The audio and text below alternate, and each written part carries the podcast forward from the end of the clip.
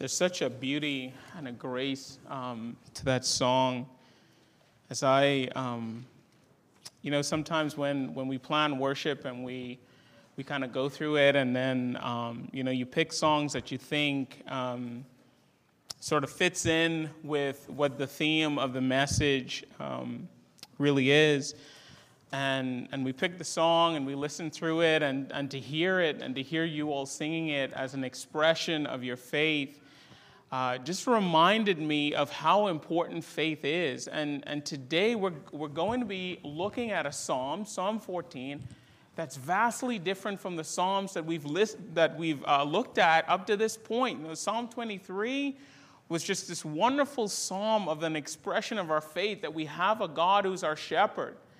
And then we looked at Psalm 100 and we see the glories of worship and what it means to worship the Lord. And then we come to Psalm 14 that's a little bit different. It's more worship, um, it's less worship and more wisdom literature, right? Because it's talking about the fool that does not know the Lord and who says there's no God. And then you you sing a song like Dear Refuge of My Weary Soul, and you, you sort of wonder in your mind, how is it possible to make it without a God?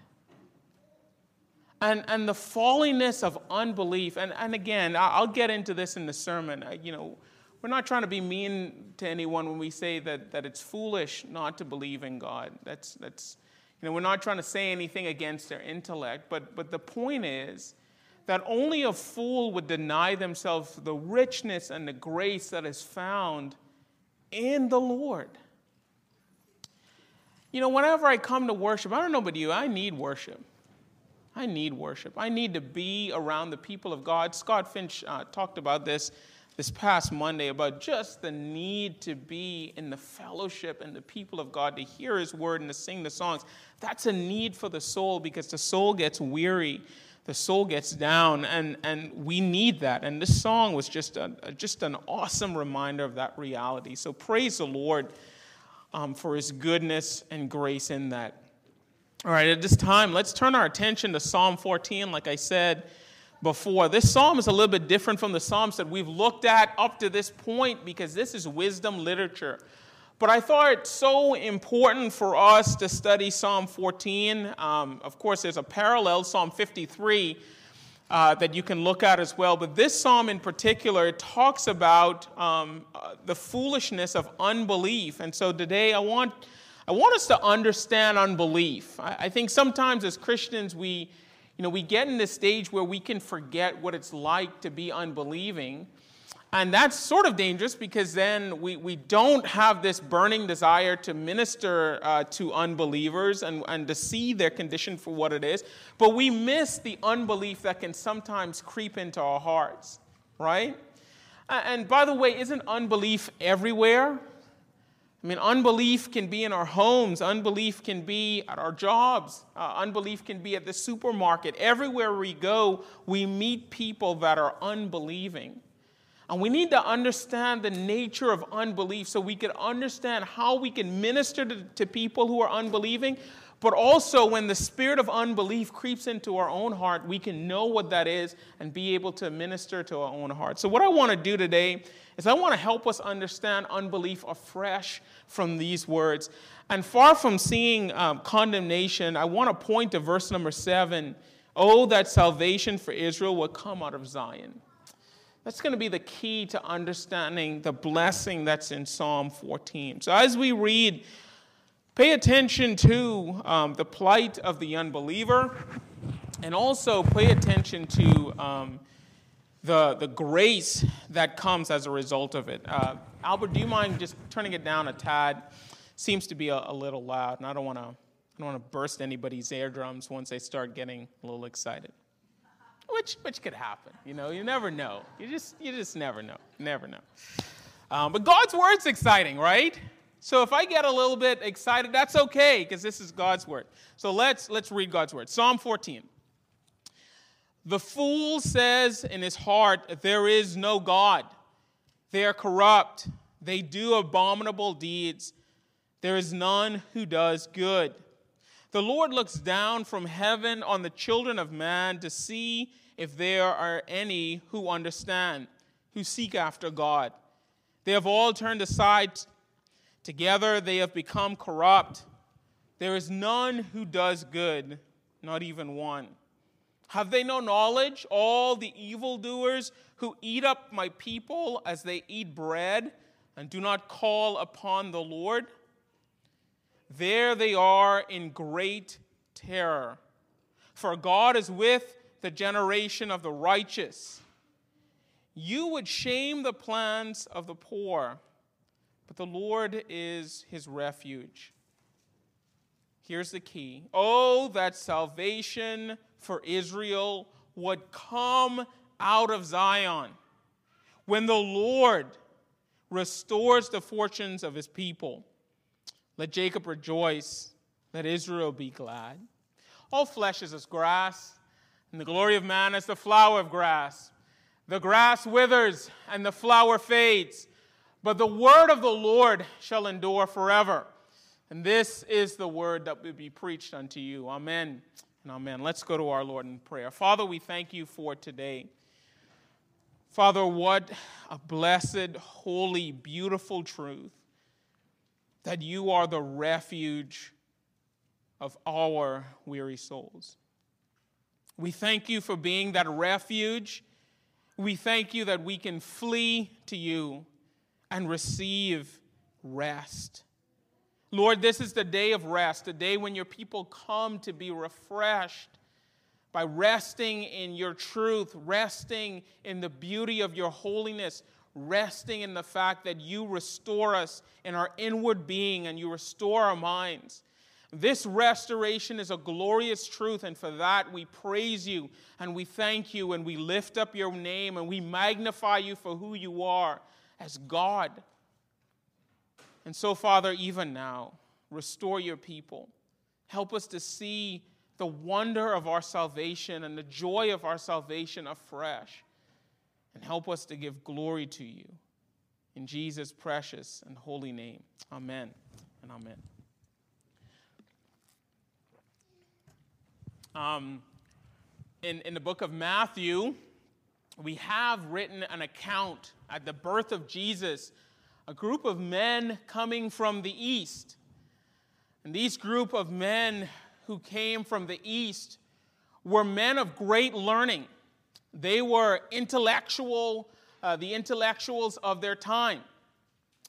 And they used their great intellect, their knowledge of science, their knowledge of geography, their knowledge of philosophy and astronomy. They used their knowledge of, of the terrain and the like. And they used, uh, they took an extended period of time, some suggest years, and they searched for a child. And the Bible tells us that this came at great cost to them, and they were, had to be particularly savvy because not everyone was seeking after this child.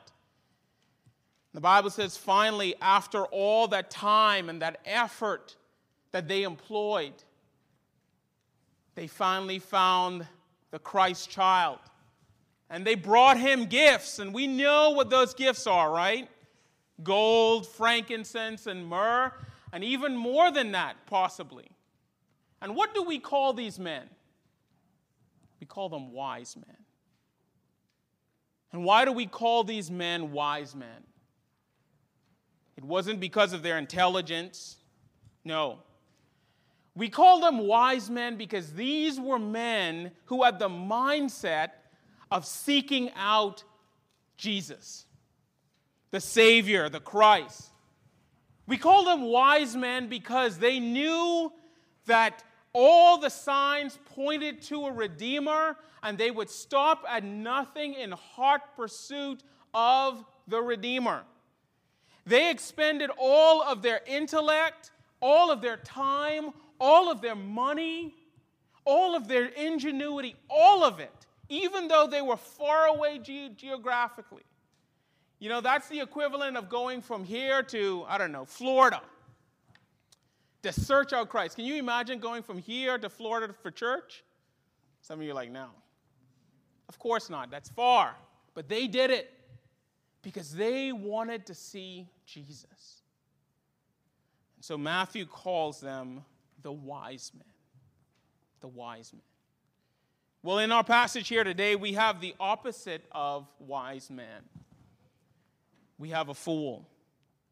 And the reason why the fool is called a fool is because the fool says there is no God. The wise men in Matthew said there was a God and they went searching for a God, but the fool is the opposite. The fool says there is no God, and then the fool goes out of their way to not search God.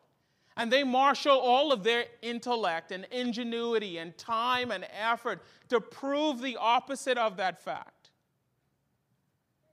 Now, as we come to this passage and we look at the fact that the mindset of the fool says that there is no God, I want to delve in a little bit deeper.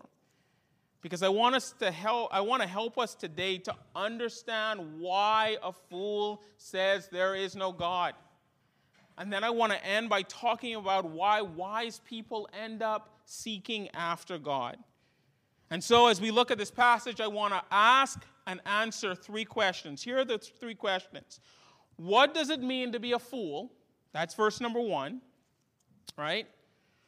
What causes fools to act foolishly? That's verse number two through six. And then lastly, how can a fool become wise? How can a fool become wise? And that will be verse number seven. First of all, what does it mean to be a fool? What does it mean to be a fool? Now, in our day, in our time, if you call somebody a fool, that's, that's a bad thing. You're saying something about their intellect, you're saying something about this person, you're essentially calling them an idiot. It's very pejorative to call someone a fool, but in the Bible, uh, the, especially the Old Testament, the word fool isn't looked at like that. In fact, the Hebrews had a very rich understanding and theology and words when it came to fool. Because the fool was a way of describing someone who is not wise. And there were five distinct words that the Hebrews used to describe different kinds of foolish people, right? And let me tell you, all of us, all of these words are true of us to one degree or the other, right? The first one is the simple fool. The simple fool. Now, the simple fool was someone who was unsophisticated. This is, these are the people that are most vulnerable. These are the gullible people. These tend to be children and young adults, no offense, right? Because you simply don't know that much about the world. You lack wisdom. And so, because you lack wisdom, you believe just about anything and you follow any little wild doctrine, right? And by the way, Christians can be like that. Adults can be like that. We can follow any little wild wind of doctrine without looking at the facts. And so the Bible says that we're simple fools. In fact, the, the, the Proverbs were written, as we know from Proverbs 1 4, to give subtlety to the simple fool, to the young man, knowledge and discretion. And so the, the Bible says that the simple fool, those that are, that are just not wise and savvy, you need wisdom. And that's why the Proverbs were written. And the only way to stop being a simple fool is through, is through patient and consistent education and knowledge in God's word. The next is the silly fool. Proverbs tells us, and the Psalms as well. And the silly fool is a little bit different. The silly fool believes that he's right in his own eyes. In fact, Proverbs 12 15 says, The way of the fool is right in his own eyes. And so the silly fool is someone who um, believes that he's right, and he will not be persuaded by argumentation and logic and persuasion. None of these will work on the silly fool because he's convinced that he's right. And only harsh punishment can get us out of being a silly fool. That's why every now and then, when at least when I was growing up, I got spankings, right? Um, because foolishness is bound in the heart of the child, but the rod of correction will drive it out. Now, relax. I'm not saying spank over everything. Some of the kids gave a collective sigh of relief. You know, Pastor Dennis said, don't spank us over everything, right? No, but the rod of correction does mean correct. Correct. You must be corrected because this foolishness, this silly foolishness, is bound up in the heart. Now, if silly foolishness goes uncorrected, you have the third level, which is a little bit higher, and that's sensual foolishness. Sensual foolishness. Now, these are the people who are full of guile that they pursue after uh, foolish things. The Bible says that these are the people that have no shame. The writer of the Proverbs in Proverbs 10 says, It is a sport to a fool, this sensual fool, to do mischief. These are the people that like to do foolishness and pursue after foolishness. And the Bible says the same thing. Only harsh, harsh punishment can deal with the sensual fool. The fourth category is the scoffing fool. And we know this from Psalm 1. We're told not to sit in the seat of the what? Scornful. Because the, the scoffing fool is a scorner, the person that turns up their nose at other people, the person that, that just dismisses things as if it's nothing. This is the scornful fool. And the final one, the final one is the steadfast fool. And this is the one that is most dangerous of all because this is the one that's in our passage here today. The steadfast fool is the one who says there is no God. One commentator says it this way this type of fool is self confident and close minded. He is his own God, freely gratifying his lower nature. No wonder this kind of fool mentioned here, this, this steadfast fool, is said to not believe that there's a God because he establishes himself as a God. Now, the Bible gives us a vivid example of this steadfast fool, and his name is Nabal, right? Or Nabal, however you want to say that in 1 Samuel 25. Everybody remember that story? Now, interestingly enough, the word Nabal or Nabal is the Hebrew word for a steadfast fool. So imagine being called that, right? Now, it is believed that his mother didn't actually call him Nabal, okay?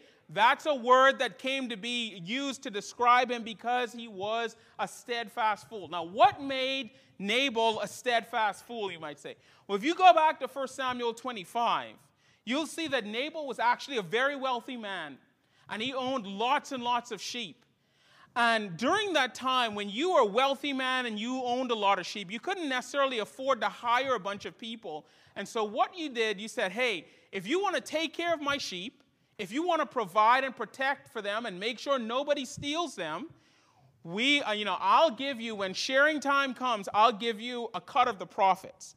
And so this was, this was understood. Everybody understood that this was the role that they had during that time. And so David's men did that. David's men protected his sheep and took care of his sheep, made sure no wild beast or no one else came and took it. And so when sharing time came, and Nabal was giving out the profits, David's men came, 10 of them, and said, Hey, can, I, can we have some provisions? We're on the run from Saul. We need some provisions. And what did Nabal do? The Bible said that he ridiculed them, he belittled them, and he treated them in, in an inhumane way. Nabal knew what was required of him, he knew what was the right thing to do, and the Bible said he did not do it. In fact, the Bible said that he embodied a fool because he was willfully and destructively blind regarding the ways of the world. And, beloved, that is the heart of the steadfast fool someone who is willfully blind to the way the world works. And this is the point of Psalm 14. The fool is someone who knows that there is a God. He knows what he's supposed to do, which is worship the Lord, and he refuses to worship the Lord. He refuses to do what is required of him. And this refusal is a matter of the heart. Notice with me in verse number one the fool says in his heart, they believes that there's no God. A fool doesn't deny God based on his intellect. He, devi- he, de- he despises God or he says there's no God because of the nature of his heart, the emotions and the feelings that's what's in, inside of his heart. It's on the basis of his desires, his sinful desires, his emotions, the fact that he doesn't care about God. That is the essence of his unbelief. Martyn Lloyd-Jones, who was a famous um, English preacher. Some of you know his works, gives a beautiful illustration of this. There's a man one day came to Martyn Lloyd-Jones and he says, You know, I don't believe in God. And Martyn Lloyd-Jones says, That's interesting. Why? And so the man says, Well, um, I don't believe in God because several years ago my wife had a horrible disease and she got really sick. And so Martyn Lloyd-Jones says, Huh, so you don't believe in God because your wife was sick and felt ill and your wife uh, wasn't doing well. Is that why you don't believe in God? And he said, Yes. And Martyn Lloyd-Jones looks at him and says, Listen to me. This is an emotional response to one incident. That this is a flimsy reason for you to not believe in God because it's based solely on your emotions. And Martyn Lloyd-Jones quoted him, the writer of the Psalms, where he said, It is good for me to be afflicted because when I was afflicted, I, if I had not been afflicted, sorry, I would have gone astray. And here's the point that Martyn Lloyd-Jones is making to this man. He said that this man was turned away from God. He said there was no God because there was an incident happening in his life. And because of his emotional state, he said there is no God. That this wasn't based on evidence or his intellect. This wasn't based on the facts. This was based solely on the fact that this thing had happened to him. He rejected God. And Martyn Lloyd-Jones said to him that emotions come and go and they changed. If he lived in the valley, Martyn Lloyd-Jones probably would have said his emotions changed like the weather in the valley. But this is true of all of us. Our emotions are up and down. They're not a good indicator if God truly exists. And so when the fool says in his heart there is no God, he's making a judgment or an interpretation based on feelings and not facts. And Martyn Lloyd-Jones was right to, um, to rebuke him as a result of that. So that's the first thing. What is the definition of a fool? Well, a fool is someone who, in his heart, based on emotions, believe that God doesn't exist, and he's willfully blind to the facts. Notice the second thing. What causes a fool to act foolishly? What causes the fool to act foolishly?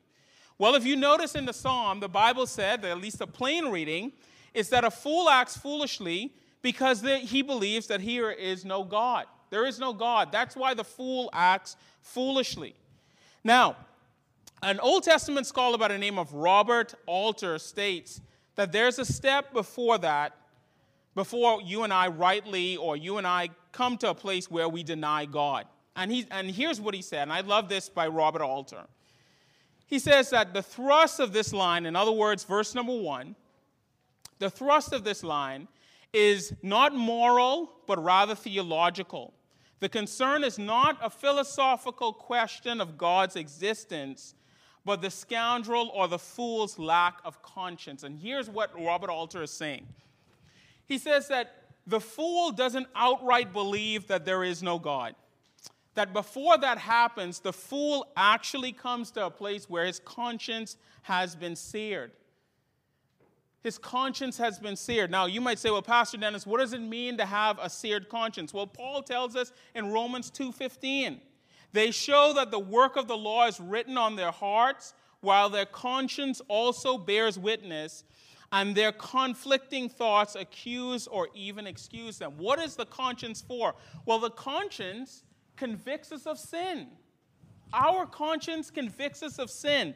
And if our conscience, in convicting us of sin, if we deny that conscience, if we say that, that listen, I don't want to believe this, I don't want to believe that these things are wrong that I'm doing, if we continue um, to deny our conscience, the Bible says that will lead us to not believe that there's a God.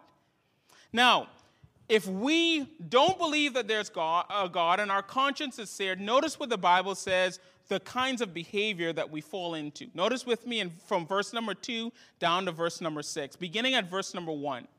Notice the logic of the psalmist here. The fool says in his heart, There is no God. Why? Because his conscience has been seared. And then notice the behavior that he is led to. The Bible says that he's led to corrupt behavior in verse number one, that uh, he's led to abominable deeds in verse number one, that there's no goodness in him, then, if you drop down to verse number two, it says that he lacks understanding. God is looking down, and there was no one that lacks understanding. And then in verse number three, it says that he is turned aside, that there's none that does good. And then in verse number four, the fool lacks knowledge, and he's an evildoer, and they destroy good people. Notice again at the bottom of verse 4, and he says, And they don't call upon the Lord. In other words, the fool is someone who doesn't pray because they don't call upon the Lord. And then in verse number 5, it says, They are in great terror. What is the Bible saying here? Well, the Bible is saying that the fool lives in constant fear. And then in verse number 6, it says that the fool always are in the process of hurting people. These are the deeds of the fool. And the Bible warns us of these. Now, you might be saying to me, well, Pastor Dennis, what are you saying here? Are you saying that unbelievers can't do anything right, that they can't act in a moral way? No, that's not what I'm saying at all. Now, I have friends that are unbelievers that act in an incredibly moral way. I have friends that are unbelievers that, because of common grace, they do great and noble things. So then, Pastor Dennis, if believers and unbelievers do good things, what is the benefit of being a believer? Why not just be an unbeliever? Well, here's the benefit of being a believer, in my opinion. It's because the difference is manifested in trials. The difference is manifested in trials. Here's what I mean by that. Several years ago, I was a part of um, a book club. And the book club was uh, studying the problem of evil in the world. And in the book club, we ended up studying the Holocaust. And we read two books. Uh, well, actually, we followed two people and their writings. And the first one is Elie Wiesel Night. Anybody ever read that book? If you haven't read that book, I, I highly, if, and you want to understand the problem of evil, I highly recommend it. Elie Wiesel talks about um, the night that he was taken into the concentration camp and all the things that happened as a result of that. And here's what Elie Wiesel says He said, Never shall I forget the night, the first night in camp, which has turned my life into one long night, seven times cursed and seven times sealed. Never shall I forget those moments which murdered my God and my soul and turned my dreams into dust. When trials came, Elie Wiesel said that he lost his um, love and desire for God, and he saw others do the same, and that led them to do the most horrific things. Contrast that then with the writings of Corrie ten Boom. Corrie ten Boom, of course, her family uh, tried to help the Jews, later found out her and her sister taken to a concentration camp. Her sister died. She was let go by a clerical error and later forgave the Nazis that so tortured her and her family and six million other Jews. And here's what Corrie ten Boom says You can never learn that Christ is all you need until Christ is all you have. Now, hear me today. For everyone in this room, it's easy to act in a moral, good fashion when everything is going well. But the moment that the trials and the temptations and the testing comes, it will reveal something about the nature of our hearts. Because either we're going to be like Elie Wiesel and turn our backs on God and be a fool, or we're going to be like Corrie ten Boom and exercise wisdom and hold on to God even more in these terrible and awful times. Beloved, here's a piece of encouragement for you, and I've used it over and over during this period of time. Like the wise men, I encourage you to seek after the Lord in difficult times. COVID 19 has tested all of us in our faith. I love the testimony that was given how um, the Wallach saw that prayer, consistent prayer and faith, bold prayer and faith in God, led to a wise reckoning of what God was doing in their lives. And this is the point the wise reckoning. When we undergo trials and testing and tribulations, do we sit down and have a heart of wisdom and recognize what God is doing for us? Or do we have a fool's heart and blame God for all that is going wrong in our lives? That's the difference. The difference comes when trials and testings and tribulation happens. The fool is going to look in his heart and says, "No God." The wise person is going to look in their heart and says, "Yes, God, what are you training and teaching us?" Now notice the last thing, how can a fool become wise? Look at verse number 7. Verse number 7 is a plea, as it were, to God to restore the fool. Remember, uh, some people look at this and see this as a lament for the fool in, um, in their time, but this is not fully what's happening here. This is a lament for God's people, that the foolishness of God's people will be turned into wisdom. That's why the psalmist says in verse number seven, Oh, that salvation for Israel would come out of Zion. What is he talking about? Well, he's praying for God to make the foolish wise and to restore the foolish so that they are wise. And, beloved, can I tell you that salvation for Israel did come out of Zion, and his name is what? Jesus Christ. Think about it with me for a moment. Christ died the death of a fool, he received the fool's punishment so that you and I would not be fools and so that you and I cannot suffer the fool's punishment. Christ died a death of a fool on the cross to make you and I wise unto salvation. And so that we can have enough wisdom and give us a heart of wisdom so that we might know the living God. And it's through Christ, through Christ, we are given the true wisdom like the wise men to pursue after God. This is what he means in verse number seven that when salvation comes out of Zion, the Lord's people will be restored. The fortunes of God's people will be restored, and we'll rejoice and be glad. Why? Because we've been given a heart of wisdom. The blessing and the glory that we have today, beloved, is that we don't have to be fools. We were given the tools of wisdom, and the tools of wisdom is belief in Christ. Now, I get it.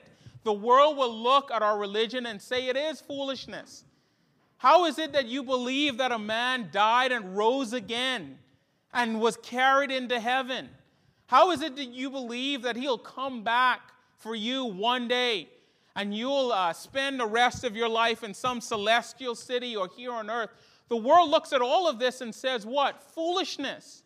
But the Bible says this is not foolishness. This is the power of God unto salvation to all who believe. This is the wisdom of God.